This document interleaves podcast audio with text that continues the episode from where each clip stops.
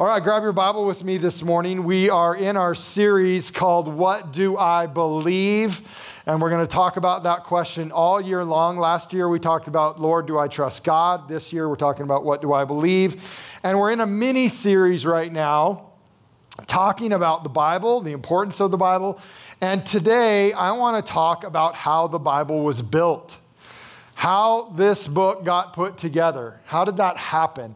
And I want to talk about that this morning. And Kate's right, it is a little bit more of a technical message. I'm going to put my teacher hat on instead of my motivational pastor hat on. And so hopefully that'll be good. But let me start with this. How many of you have something in your house, maybe in your office, that is important to you that somebody built for you? Okay? It could be a child. Maybe they built something for you, made something for you. Uh, it could be a grandpa that made something for you or something. And that thing is special to you because someone in your life that is special to you built it for you. I have, I have several things like that. In fact, I have an entire file of things that my daughter Allie like colored for me, things like that. They're all in a file. But in my office, I also have this um, up on my desk. This is a letter opener, just in case you didn't know.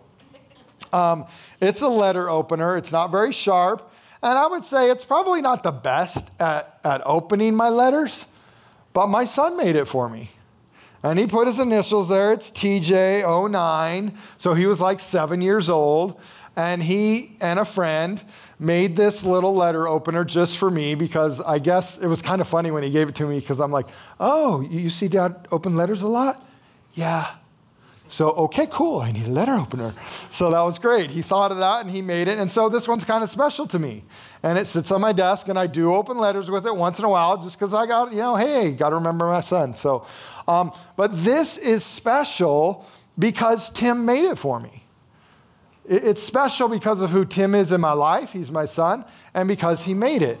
Now, as we get started and we start talking about the Word and we continue to talk about the Word, here's what I want us to understand as we study this morning. This book is special because God built it for you. God put this book together for you. Every single letter, every single word, every single book, every single person that was a part of this, it's all for you. God built this book for you because he loves you, because he wants relationship with you, and because he wants to spend eternity with you.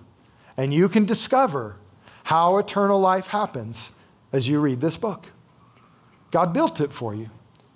But let's talk a little bit more specifically about what that means. How did God do that? Because the Old Testament and the New Testament went for, through a fairly rigorous process to get to what you and I have today. And it helps us understand God's word a little bit more when we understand the process that it went through. So, first of all, let's just talk about the word Bible for a minute. The word Bible comes from the Greek word biblion, and it actually means papyrus scroll. And it means papyrus scroll because originally in the first century, when we were writing the Bible, and the Greeks used that word Bible, and the, and the Greek world, which the Roman Empire kind of assimilated Greek things into it. And so Greek was a, a, language used a lot and Roman, and then you had your kind of like your, your natural language that was your own, your own tribe or your own country. But that word biblion means papyrus scroll because the Bible in its original form was actually written on a papyrus scroll. So you would have this long piece of paper rolled up on a scroll, and that would be your Bible. You didn't have it in book form like we do today or on our phone, like we just scroll through Bible Gateway or Blue Letter Bible or whatever. Um, you actually had this long scroll. And it even wasn't even important what order they were in. It was just important that you had them. And even it might not have been that they were all linked together, but you had several of them all rolled up together, and you would unroll it and read from it, and then you would roll it back up and put it away. So God's word was written down on papyrus scrolls originally and then transcribed over time. So, how did we end up with the Bible we have today? Well, last week we spent quite a bit of time talking about the first step in the production of the Bible, and that is the inspiration of God. So we spent lots of time talking about how God inspired the Bible to come to be. That God is the author, and that he was using humanity and the writers and the authors uh, to write through them, but God was really telling them what to say and inspiring them about what to say, and also inspiring them about the stories to include, because much of the Old Testament are stories that are included. Um, to get us a full understanding of the history of God's people. So, which stories do we include? Which stories do we leave, leave, out? All of that is the inspiration of God. Now, these writers in the Bible, all the way from the beginning to the end, they make some pretty big claims about God's word. When you look at what the writers say about God's word, they're big, bold claims. Let me give you a couple examples. In Deuteronomy chapter 4, verse 10, Moses says, Remember the day you stood before the Lord your God at Horeb, when he said to me, Assemble the people before me to hear my words, so that they may learn to revere me as long as they live in the land and may teach them to their children. So here's the big, bold claim. The big, bold claim that Moses made about the, the first five books in the Old Testament is these were written. God had us write these down. So, number one, we would revere the Lord. We would respect him. We would fear him. We would love him. We would want to be in relationship with God. And then, second, because we all need to go through a training process, and that starts when you're children. And that we ha- need to have some stuff that we know is the truth, that we know is right from wrong, to, to give to our children, and to write to our children, and to train to our children, and to teach them what is right and what is wrong, because every culture in the world is going to be challenged with that, and we need to have God's word to know what is truly right from wrong. As you move along in God's word, in Psalm 118, verse 30, David wrote this about God's word As for God, his way is perfect, the Lord's word is flawless, and he shields all who take refuge in him. You'll find actually hundreds of verses like this from David in the Psalms all throughout it. In fact, David is one of the few writers, the longest the longest chapter in the entire Bible is Psalm 119, and it's all about God's Word. Every single letter in the Hebrew alphabet, with about eight to 10 different verses, all in this kind of prose, poetry way, all talking about God's Word. And it's the longest chapter in the Bible, all pointing to the fact that God's Word is flawless and perfect, and we can love it, and it can ch- change our lives. In Luke chapter 11, Jesus said this about his word Blessed, rather, are those who hear the word of God and obey it. Wow, that's a good one. Jesus said, if you want to walk in the blessing of God, obey God's word and live it out in your life. Listen to it, hear it, obey it. In Hebrews chapter 4, verse 12, the author wrote, For the word of God is alive and active sharper than any double edged sword. It penetrates even to dividing soul and spirit, joints and marrow. It judges the thoughts and attitudes of the heart. Wow, that's a pretty big claim. It says the Word of God is alive and active, that it's not just words on a page, it's something that comes off the page and penetrates your life. And it goes straight to your heart, straight to your mind, and it divides your soul and spirit. And it even helps me with my attitude. Anybody need help with your attitude besides me? Right? That's that's a couple of you. Good. Okay, the rest of you, I need somebody else is going to need to take the microphone because these people all over here, they are perfect. Not one single person in this section raised their hand. All right, so you all will be the mentors this next year. We're the mentees. But God's word can do that, right? I read a Clancy book recently. It didn't do this for me. In fact, the Clancy book scared the bejeebies out of me and scared me, and now I, am just scared, like I think everybody wants to kill me now. But God's word gives me hope and joy, right? Changes my life, changes my mind, changes my attitude, judges me, helps me know what's right from wrong. God's word helps me with all of that because it's alive and it's active inside of me. Well, these are powerful statements about a book. But this book is not just claiming that it's a book, it's claiming that these are the words of God Almighty. So it's not like any other book, it's God's word. And so, what we hold in our hands and what we look at on our phones and what we read on our tablets is a 3,500 year old document that God built for you and for me through his inspiration. The second step of that process is called transcription. And this process is where it, it, gets a little bit challenging because the process of copying the Bible in its written form, in its original form, in its perfect form, because becomes challenging and maybe where many of us get some of our questions like how do we know if they copied exactly what it really said i mean how do we know that well in the old testament um, there were scribes. And being a scribe someone that copied the word of god from its original form to a copy was an extremely high calling. If you decided to become a scribe it was as if you were deciding to become a priest. You would have been well respected in the community. Uh, you would have been loved in the community, but because you would have spent your entire life transcribing, recopying the original Word of God that would get sent out among the people all around the world. And so that calling was very high. It was, a, it was a painstaking process, it was an important process.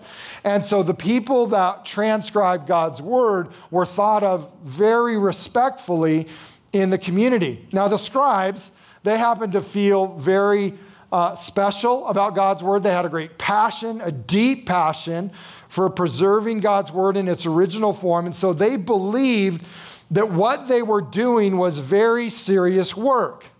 They also believed that, um, that they needed to copy it perfect, that they could not mess it up.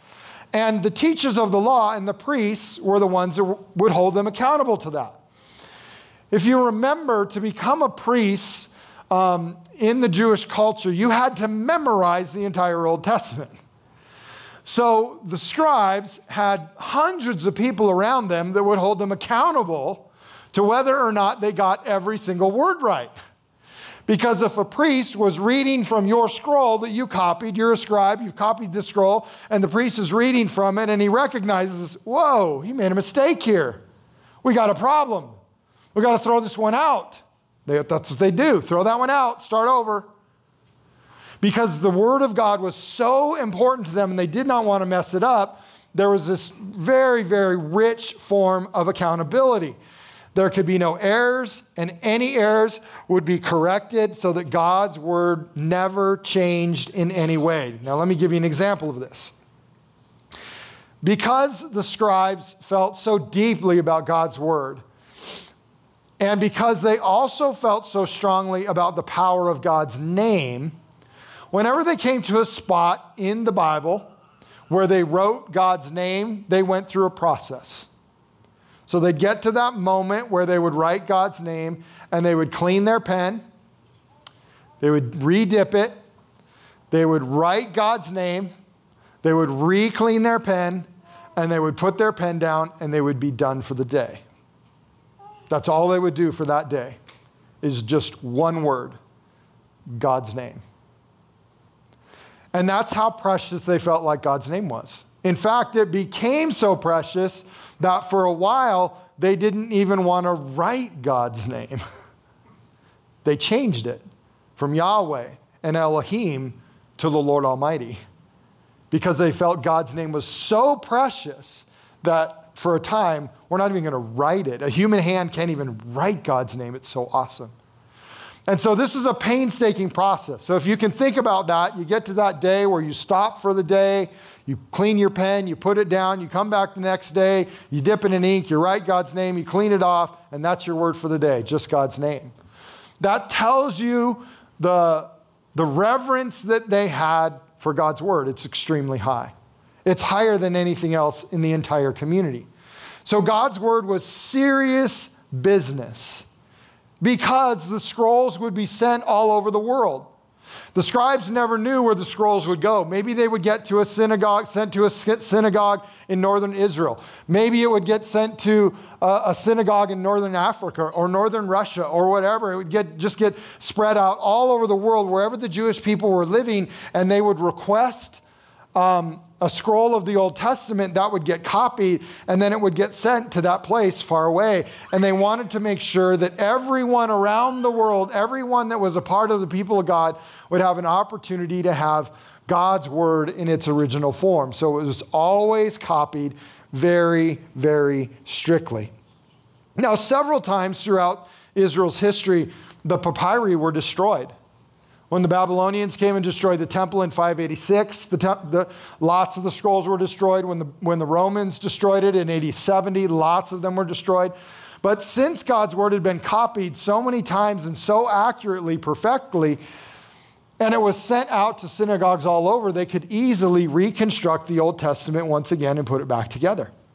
Now, someone might ask, like, how, really, how strict were they about honoring God's word? It seems kind of silly that someone would be so strict about honoring God's word. Well, let me remind you about something that we believe and that something that we just celebrated this morning that reveals to us how strict they were about God's word. We have to remember that the Pharisees and the teachers of the law, they hung Jesus on a cross because they believed that he did not obey God's word. They were willing to kill somebody and Jesus wasn't the first, by the way. They killed anybody that they felt like wasn't uh, believing or obeying God's word. They were very strict about God's word. Now, what they didn't understand when it comes to Jesus is that Jesus was the Messiah, and they just didn't understand that. And Jesus had to die to save the world from our sin. And so we understand that that was all part of God's plan. Let me give you uh, something else that helps us understand how God was putting this word together and gives us a compelling argument for the authenticity of the Holy of, of the Old Testament, and that is the Dead Sea Scrolls. Maybe you've heard of the Dead Sea Scrolls. They are uh, a great archaeological find in the history of our world. And between 1947 and 1956, there was about 900 scrolls found in caves all over around the Dead Sea area in the Middle East. Now, these, these scrolls they were made they made up about 40% of the Old Testament and one scroll had the entire book of Isaiah on it. Um, and in all those sections of the Old Testament, that 40% and that book of Isaiah, it's exactly the same as the Bible that we have today. So for nearly 2,000 years, because the scrolls were written uh, early before the first century and into the first century by the people who were living at Masada. And the people that lived there, they painstakingly as well had scribes that were co- copying the Old Testament. Well, that Old Testament is the exact same Old Testament that you're holding in your hand right now. So, over almost 2,000 years, we've had a perfect preservation of the Old Testament. That's pretty good. It's a compelling argument to the authenticity of the Old Testament. So, the inspiration of God and the transcription of people that loved God's word has allowed for the authenticity of the Old Testament to be preserved to this day. But what about the New Testament? How was the New Testament built? Well, actually, very similarly to the Old Testament because they are built uh, fairly close together, but we can also see some differences in the New Testament, and I'd like to point those out and have us look at them this morning. The first thing I want to look at is the place that um, everybody always started it, and that was with the author. So even in the Old Testament, when they began to look at a writing and discover whether it was the inspiration of God and written in the authority of God, they would always first look to the author and find out who the author was. How did the author live? Was, is this person a, a, a strict follower of God? Are they really following God to the best of their ability, or is this just somebody that wants to make up a story and make some money? They would find all that information out, and they find that information out based on the author. So there was a strict and very rigorous process that an author would go through um, to even be looked at as a person that, that we would say that their, um, their writings could be inspired by God. So, the first requirement um, is to look at that person's life. And if that person's life was living for the Lord, then we would, that would be the first requirement and the things that we would consider. In the New Testament, most of the writings in the New Testament, the largest majority of the writings in the New Testament, were written by the apostles of Jesus. And uh, the first requirement to be an apostle was you had to see Jesus with your own eyes. Okay? That's the first requirement. The second requirement was you had to be one of the 12 disciples that was chosen by Christ. So that narrows it down to how many? About 11. Okay? Narrows it down to about 11. Except we have Paul, who wrote a large part of the New Testament as well who we know saw Jesus' ministry. He just didn't believe in Jesus at that time. In fact, he was antichrist. He didn't believe in Jesus at all. He was encouraging people not to believe in Jesus. In fact, he was killing people that believed in Jesus. But he knew who Jesus was. He had seen Jesus with his own eyes. He just didn't believe in him. But then Jesus reveals himself to him physically, knocks him off his horse on his way to Damascus. So Paul sees Jesus again, resurrected. And so we kind of honorable mention Apostle Paul, right? Because of, of this part of his life. So Matthew, John, Peter, and Paul write nearly 90% of the New Testament.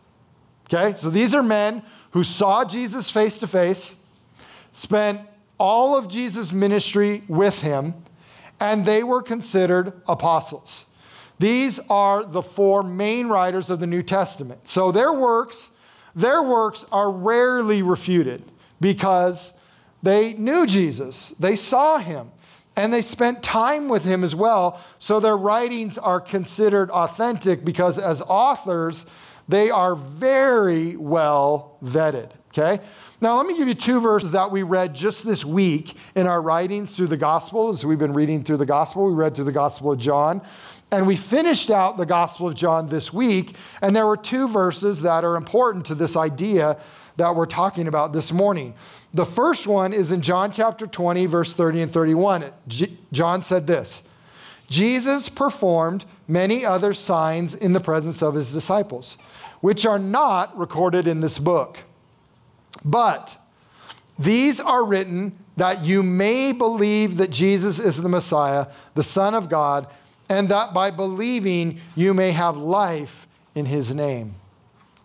So John says, Hey, I want you to know something. The reason I'm writing this letter, the reason I'm writing on this papyrus scroll, the reason I'm writing my letter is because I want you to believe that Jesus is the Messiah. And so I'm, I'm, i wrote all this information about Jesus to help you do that. And then in John chapter 21, verse 24, just the next chapter, um, John's closing out his letter. This is actually the second to last verse in his letter. And he's just trying to humbly say, Hey, I- I'm a witness to this. And so he says in verse 24, This is the disciple who testifies to these things and who wrote them down. We know that his testimony is true. And so John tries to humbly say, Hey, I saw all of this with my eyes. What I'm writing down and what I'm telling you, I saw with my own eyes. Now, the rest of the authors are Mark, Luke, and James. Okay? They make up the next, the rest of the thing. So, Mark, we all know, he's, he's the guy, well, he's, he's the guy with the best name in the New Testament. Let's just put it that way. Uh, but he was not an apostle, he was not a disciple, but he did see Jesus with his own eyes. He did hang out with Jesus, he did know Jesus. He did get to see Jesus, but he doesn't get the apostle part because he wasn't a disciple. He was also a very close friend of Peter and of Paul, actually traveled around with Paul in his ministry, also had a little bit of a falling out with Paul. But at the end of Paul's life, Paul asks for a couple things at the end of his life. He asks for his scrolls, his Old Testament scrolls and the New Testament scrolls. He asks for a coat, because maybe he was cold, and he asks for Mark. So, this is a pretty prominent guy in the early church who has a great ministry. That's Mark. Luke was also someone that saw Jesus with his own eyes and was a very close friend of Paul and saw Jesus' ministry and heard about Jesus a lot from Paul as well. And then the third one is James. Now let's talk about James a little bit because James could be a little bit sketchy, right? James, like Paul, did not believe in Jesus while Jesus was ministering which is really unfortunate. But James did see Jesus with his own eyes and saw him quite frequently and quite regularly because James was Jesus' brother. But he didn't believe in Jesus. Anybody have a brother that you don't believe in? You're like, yeah, nah, right. My sister cannot do that, right? Well, for whatever reason, that's how James felt about Jesus until the Holy Spirit came. And the Holy Spirit fell and he and the death and the resurrection of Christ opened James' eyes to the fact that, oh my gosh, my brother is the Messiah.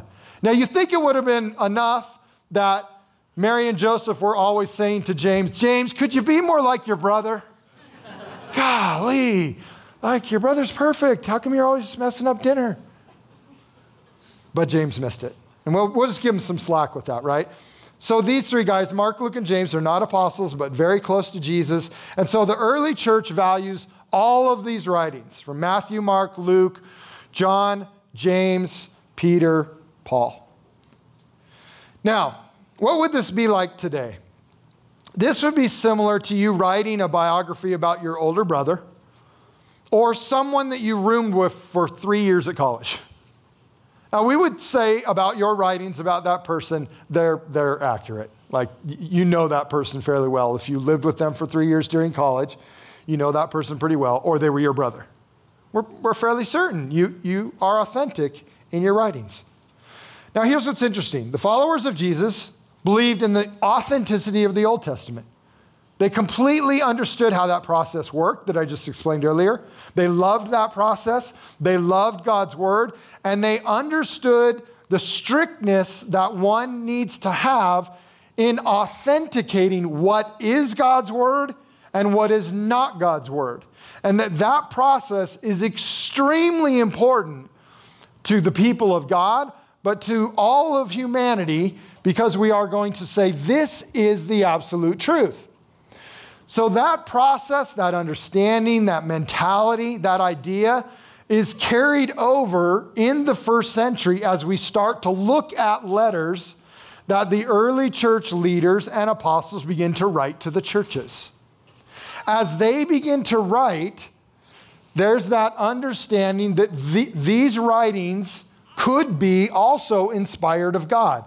So they begin the process of vetting them. And they begin the process of discovering okay, who's the author? The author's Peter. Okay, great. Peter hung out with Jesus a lot. And his stories we can authenticate. John, who's John? Okay, he was an apostle. He's a leader of the church today. We can believe him. We know he hears from God. We can believe that his, that his gospel is inspired. Uh, okay, James. Well, James, you know, he's kind of, I don't know. Well, he was Jesus' brother. Well, gee, he probably knows a lot about Jesus. So they begin to vet these guys and they begin to discover if they're authentic and real, look at their lives, and then they begin to look at their writings. Is there anything in this writing that contradicts the Old Testament? If there is, it's out because this is already God's word.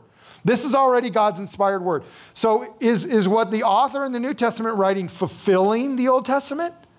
Talking about fulfilling prophecy, not going against the Old Testament, okay, great. Then, then that's step one. It, it agrees with the Old Testament. And then you would continue that vetting process. What does it say about Jesus? What does it say about the historical people in that letter? For instance, Matthew talks about Caesar Augustus in his letter. Well, don't you think it would be smart to find out if Caesar Augustus was alive while Matthew was writing that letter and discover if it's authentic or not? I mean, if he writes down Caesar Augustus was alive and had Mary and Joseph go to Bethlehem and Caesar Augustus is dead, we would all say, what? Ah, uh, come on, that's a little fishy. So you would look at all the historical things that were in that book and discover okay, every piece of history, every lake that's mentioned, every river that's mentioned, every person that's mentioned, every date that's mentioned, every governor or person in power, every, govern, ever, every government official that's listed in the letter and in the book, are they all real? Are they all true? Were they all alive? Is all of that accurate? Yes. Woo, we just went through another huge hurdle. So, all of that's getting vetted through early church leaders as they look at these books. Now, why are they doing this? Well, there's a couple reasons. One, there are also other letters being written about Jesus, and some of them have some falsehoods in them. Some of them have some heresies in them. Some of them have some things that are not theologically correct, and we don't want those included in God's word. We don't want them included as if they were God's word. And so these things are all being worked out along the way. Now, this process that I've been talking about takes about 400 years. From the time Jesus leaves to about 397 AD. About, about 350 to 400 years, there's this strict process that the New Testament begins to go through, and they are discovering whether every single claim and writing in the New Testament is authentic. So the early church leaders begin, they start making lists of what they believe are the letters that are the inspiration of God and the letters that are not the inspiration of God. Okay? So throughout the churches, there were letters that were circulating on papyrus scrolls, and you'd have the entire Old Testament, but then you'd also have a letter from Paul. Or you might have a section of, of Peter's writings or of John's writings about Jesus. And then you might have some writings from some other people that were just thrown in there. Other people that saw Jesus alive, other people that were trying to uh, bring erroneous things into the church and get people to obey the Old Testament law instead of living the grace of Christ. There would be those letters circulating out there. Uh, a lot of Gnosticism, which was an idea to get people to go away from Jesus. All those letters are circulating as well. And so the New Testament church leaders begin to compile um, lists to help the New Testament church authenticate and understand what was God's word and what was not. The first list that we have was written by Irenaeus in 130 AD. So only about 40 years after John has, has died on the island of Patmos, who lived into his 90s. Um, and so Irenaeus writes a list, and here's what's interesting Irenaeus writes a list in 130 AD, and on his list are all the exact same letters that you have in your New Testament. All the exact same books. He quotes in different moments that he's writing in his letters and things, he quotes as scripture from all of the books that we now consider the New Testament. So we have a verification there. In 170 AD, there was a document created by New Testament church leaders called the Muratorian Fragment. And in the Muratorian Fragment, these were was a long writing about the books of the New Testament the support for the authors, and included some of the writings that we have today in the New Testament. And in the Muratorian fragment, it, it supports all of the authors for the New Testament that we, we, that we have today and no others, only those, and also includes all of a list of the New Testament that we have today that is our same list today. In 185, just 55 years after Irenaeus, Origen makes a list, and Origen lives on another continent. He doesn't know, Irenaeus doesn't know his list, doesn't know anything about the Muratorian fragment. He makes his own list, and it's all of the books that we have in the New Testament, and it's the same as Irenaeus' list. It's the same list as the Muratorian fragment. So all these lists are getting compiled by churches all over North Africa, the Middle East, into Asia Minor, into Spain, even as far as India. People are making lists all over the known world at that time. And here's what's interesting all of the lists are the same. Now, why is that a big deal? Well, the reason it's a big deal is there was no email, there's no texting, there was no phone. So Irenaeus wasn't calling Origen and going, hey, buddy, uh, what are you including in your list? Because we got to make sure that people in 2023 believe that our lists are the same so that we can, you know, get this thing to really work. So um, who you putting on your list? That's not how it worked. Not a single person knew each other. They didn't know who, what list somebody else was making. And when, when we look at history, we see that all of their lists are the same. Now, why is that true? Because God is doing this, not man. God's putting the list together. We aren't. Now, as you continue to move into the future, into the third and the fourth century, the writers of the, of the church and the leaders of the church began to say, hey, you know what? We need to kind of we need to kind of put a close on this. Like there is a close on the Old Testament, and we have never added anything to the Old Testament or taken anything away, we, we need to do that now. We need to close the New Testament, say what is included and what is not, and that this is going to be the inspired word of God about Jesus Christ moving forward forever. So, in the third and the fourth century, they began to have lots and lots and lots of church meetings. Now, how exciting are church meetings? You got it. Not really exciting all the time, unless you are putting together the next work of God that will be his inspiring word. So, for the gentlemen that began to meet, this became extremely important. And there were several meetings. Most notable are the councils of Constantinople. There was four or five of them.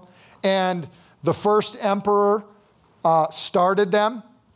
And when um, Constantine turned the Roman Empire into a Christian nation, one of the first things he did in Constantinople was got some of the local bishops together and said, hey, we need to get rid of all the heresies in, in Constantinople, which, by the way, one of the heresies in Constantinople was known as the Arian nation.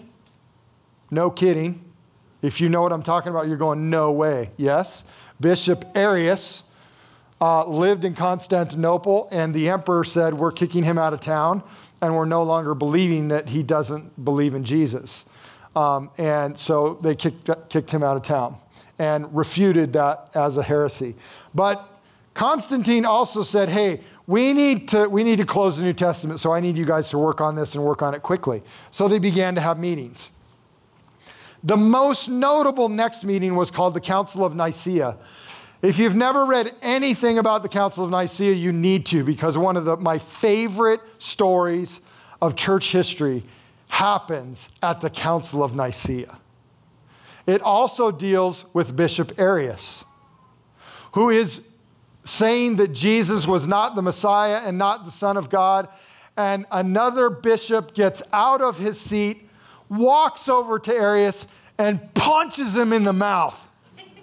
I love that story. Like, this guy loves Jesus so much, and he loves God's word so much. He literally gets up in front of everybody and punches Arius in the mouth. It's so awesome. What a great story. Do you want to know who that bishop's name was? Nicholas. Santa Claus punched him in the mouth. So, if you wonder at any point while you're celebrating Christmas if Santa Claus is fed up with how we're celebrating, the answer is yes. In fact, if, if Bishop Nicholas was alive today, there'd be a lot of people getting punched in the mouth when, they, when he would see how they celebrate his life and we put other things above Jesus. These are the men, like St. Nicholas, that were preserving the Word of God for us. Men that were willing to punch other people in the mouth to make sure that Jesus was exalted and praised and authenticated. This is a big deal. But eventually we get to the Council of Hippo and the Synod of Carthage. The Council of Hippo in 393 and the, Council, the Synod of Carthage in 397, where we're officially, the church at that time officially says, okay, we've closed the canon. And that was their word. It meant ruler. And what it meant was this, these are the things that are going to rule the church. These are the things that are going to rule our lives. And this is God's inspired word. And so they closed it during that time. And so during those meetings, we kind of close it. And for, for all of time, since 397 to now, this Bible has never changed from that time to now. And so um, that's how the Bible was built through the inspiration of God, the work of passionate transcribers, and the leaders of New Testament churches. Now, let me kind of close with, with a couple things to just leave us with as we head out the door for a minute. Understanding how the Bible was built is very, very helpful for us. It helps connect our belief and our trust, our mind and our heart all together with good facts. And that's important. But there's something that I believe about God's word that I think is very important, and that is that God's word is very important because humanity needs a constant. Humanity needs a constant. Now, what do I mean by that? I mean this. The definition of constant is something that is not changing. It's not changing ever. It doesn't vary, it's always true. That's what a constant is.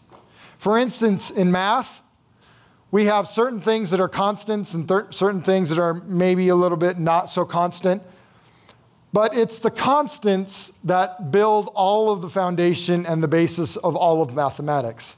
The constants are like our variables 2 plus 2 is always 4, 10 plus 10 is always 20, 50 minus 25 is always 25. If those things changed, math would get very confusing, be very hard. So there are certain things that have to stay constant. In fact, our computers and our phones and all of our technology right now are built on a constant variable zeros and ones all put together in a certain code, in a certain way, in a certain form, in a certain order. And if they weren't constant, then your computer would always be the blue screen of death. And your phone would not work. Or you would say, call Rick, and it would call Barbara. And you'd be like, what the heck? I was calling Rick? That would happen all the time. But because math is constant and, and your phone and our computer and our world now is built on that constant, everything works like it should. Now, there are obviously some variables according to that, but um, most of the time that's true. Another one is like, how fast is an object moving? Well, we rate an object's movement based on a constant, zero, most of the time, except if you're talking to Einstein, right? Einstein believed the constant was the speed of light. But most of the time, we say the constant is what? Zero. And so when you're traveling 20 miles an hour, you're going 20 miles an hour faster than zero. Sea level is a constant.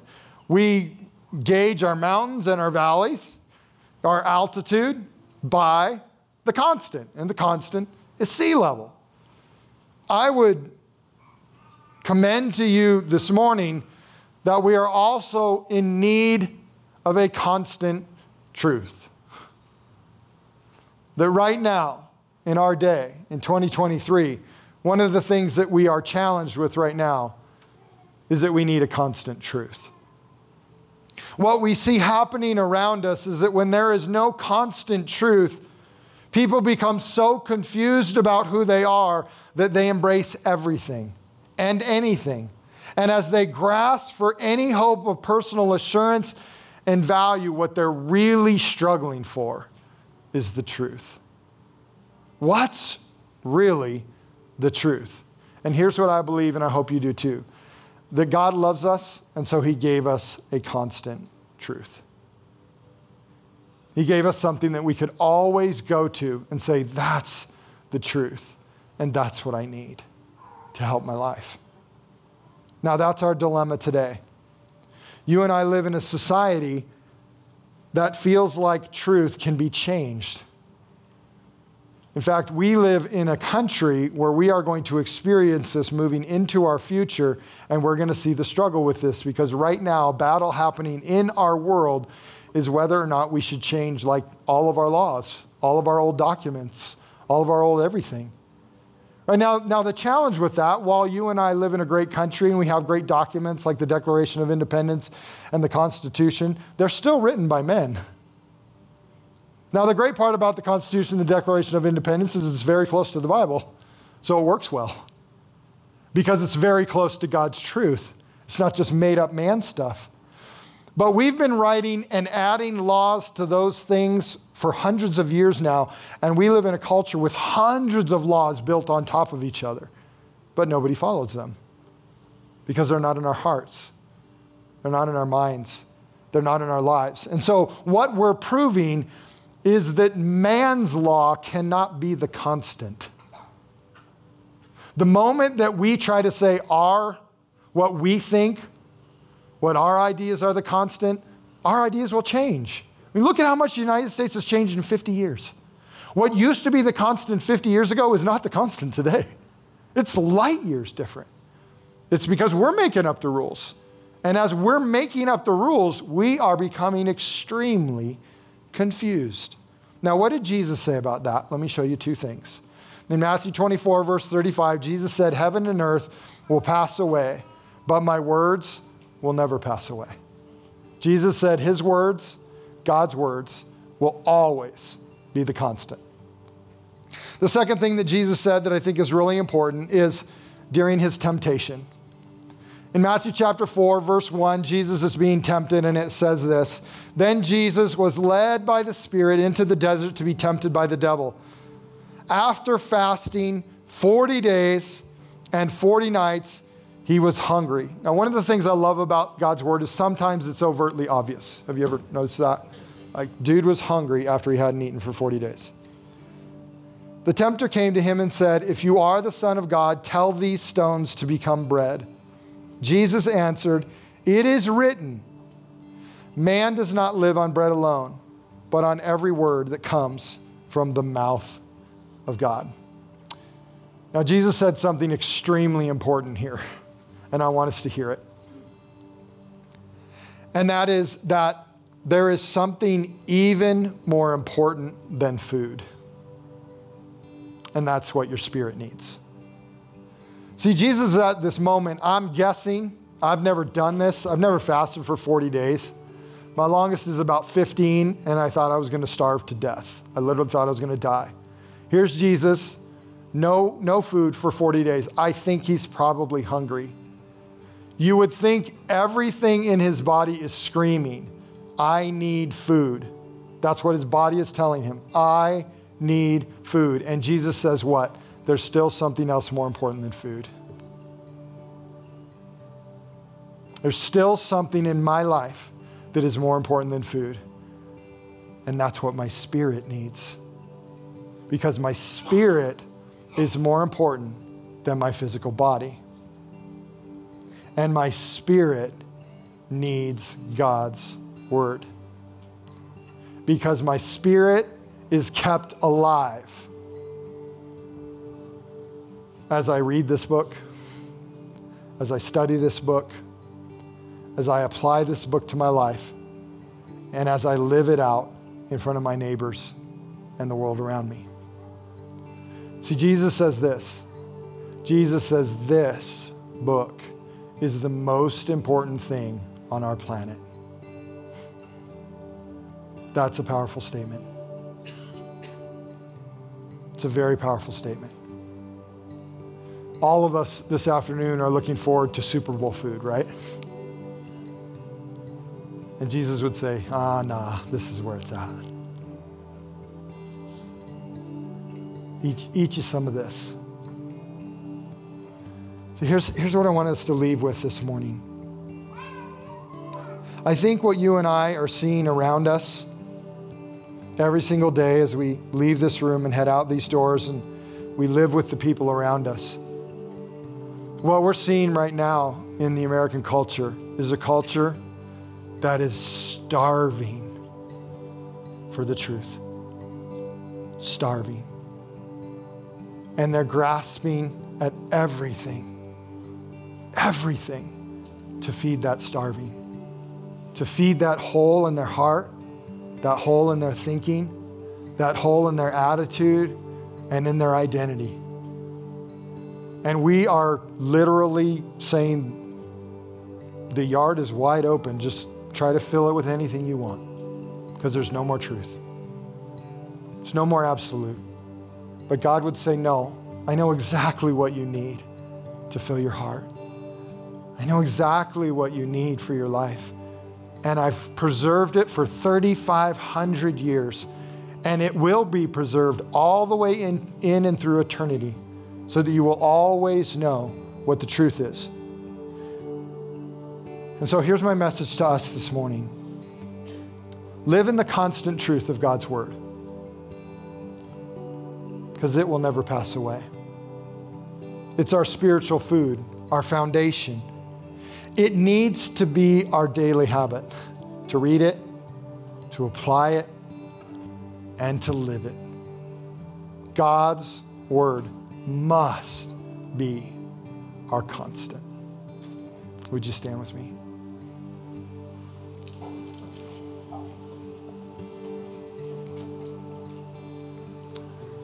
And let's pray.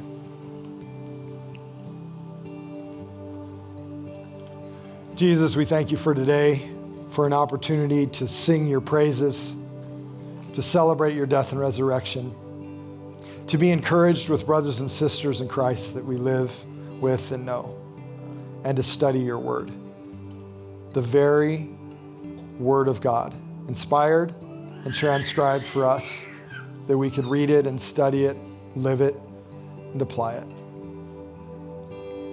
Lord, I pray that you would help all of us in this room, every single one of us, to become extremely hungry for your word. That your word would become our passion. Your word would become what we desire when we wake up in the morning, when we go to sleep at night. Your word would be what we desire in a very difficult time your word would be what we are looking to for answers for every one of life's issues and questions and situations. Lord, would you help us discover what Jesus told us? And that is that the life of someone that is in relationship with God Almighty, that life is fed by your word, even more than physical food. We need spiritual food. Would you help each and every one of us to have a passion for your word like that? That it would come alive inside of us. And that we would want to obey it and put it into practice. Jesus, we thank you so much for your word. We thank you for the individuals in the past that died to preserve your word the individuals that worked extremely hard to preserve your word, and for those that made massive commitments with their life to allow, to allow us to easily have two or three at our home or to write an app that makes it available on our phone wherever we are. Thank you, Jesus, for those sacrifices. We pray that you would bless those individuals and that, Jesus, you would help us to be in love with your word. In the name of Jesus, we pray. Amen. Amen. Thanks for being here this morning. Hey, if you'd like to pray with somebody this morning, we're going to have a prayer partner up here this morning. So don't go if you want to just pray about something this morning. Uh, so don't run off if that's you. Always remember, Jesus loves you very much. So do Kate and I. Have a great week.